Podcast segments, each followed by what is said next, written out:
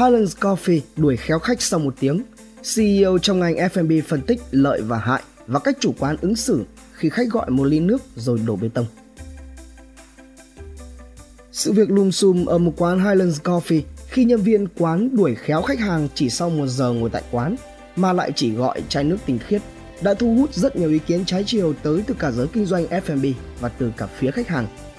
Để làm rõ được câu chuyện, từ phía người kinh doanh ăn uống thì chúng tôi xin giới thiệu bài viết chia sẻ ý kiến của ông Hoàng Tùng, CEO Pizza Home và Stop Cloud Cook, người có nhiều năm kinh doanh trong lĩnh vực này.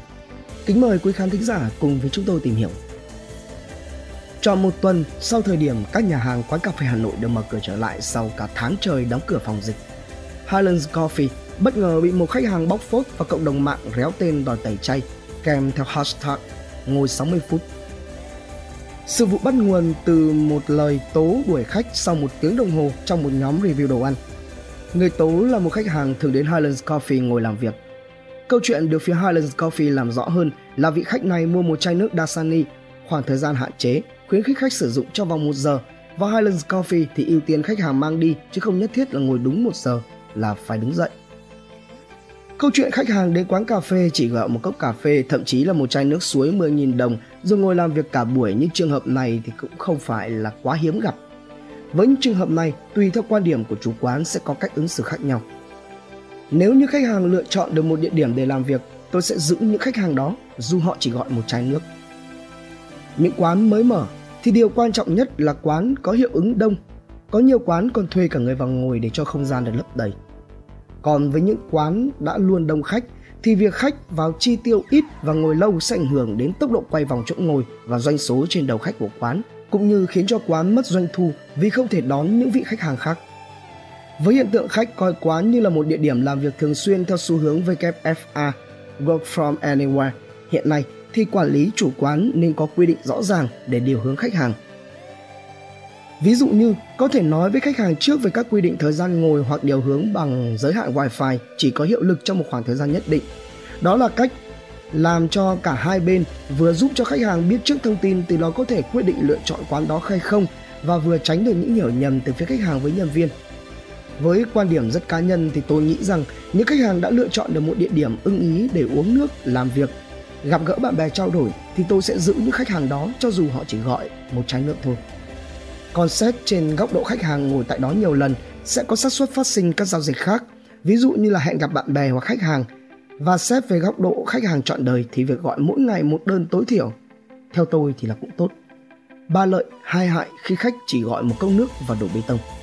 Nhìn một cách tổng quan thì thói quen gọi một cốc đồ uống và đổ bê tông của khách hàng tác động lên việc kinh doanh của quán theo cả góc độ tích cực lẫn tiêu cực. Về điểm tích cực thì thứ nhất Thường đó sẽ là những vị khách hàng trung thành, ngồi thường xuyên cho dù có thể chi tiêu không quá cao. Điều thứ hai là phát sinh thêm đơn hàng từ người đó, có thể có hoặc cũng có thể không, nhưng sẽ có phát sinh đơn hàng thêm từ việc khách hàng đó hẹn gặp bạn bè, gặp đối tác và trở thành tụ điểm quen thuộc của một nhóm khách thì càng tốt. Điểm thứ ba là quán có người ngồi thì sẽ luôn tạo ra cảm giác có sinh khí và thậm chí có cả những hàng quán mới mở còn trả tiền cho nhiều người làm trader nhằm tạo hiệu ứng chi mồi đông đúc. Tuy nhiên thì bên cạnh đó cũng có hai điểm tiêu cực. Một là nếu như quán đã đông mà khách hàng lại ngồi lâu thì cũng có thể sẽ khiến cho những khách hàng đến sau không còn chỗ ngồi, từ đó dẫn đến tình trạng mất đi một lượng khách hàng tiềm năng khác.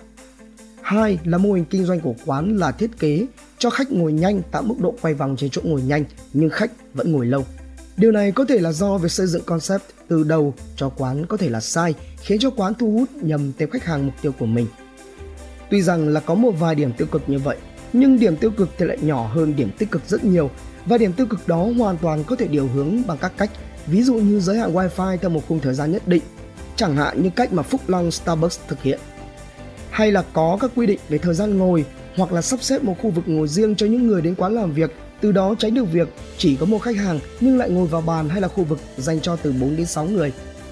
Bản thân tôi thì thấy có một số lập luận cho rằng Việc nhiều khách đến quán chỉ gọi một cốc rồi ngồi cả buổi sẽ không tối ưu được doanh thu, trong khi một quán cà phê phải trả đủ chi phí mặt bằng, nhân sự, điện, nước, khấu hao vật tư.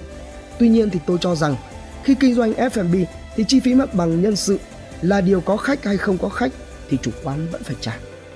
Những điều quan trọng khi kinh doanh F&B theo thứ tự sẽ là một kéo khách hàng đến quán đông. 2. Gia tăng mức chi tiêu trên đầu khách. 3. Gia tăng lượt quay vòng trên từng chỗ ngồi. Người chủ kinh doanh ban đầu có được một lượng khách hàng trung thành đã là tốt rồi. Vì việc tập trung bán thêm cho khách hàng thì lại có rất nhiều cách, cách mềm như là tạo các combo đồ ăn, combo đồ uống hay như các chuỗi lớn trên thế giới vẫn đang áp dụng cách cứng, đó là giới hạn thời gian wifi. Mỗi hóa đơn in ra sẽ có một mã wifi có hiệu lực trong một khoảng thời gian nhất định. Cuối cùng là một vài thông tin thêm về tác giả của bài viết. Đó là Hoàng Tùng. Hoàng Tùng là founder kiêm CEO của Pixel Home và biết trên mây Cloud Cook. Stop gọi vốn thành công 6 tỷ đồng trên Shark Tank Việt Nam mùa thứ tư.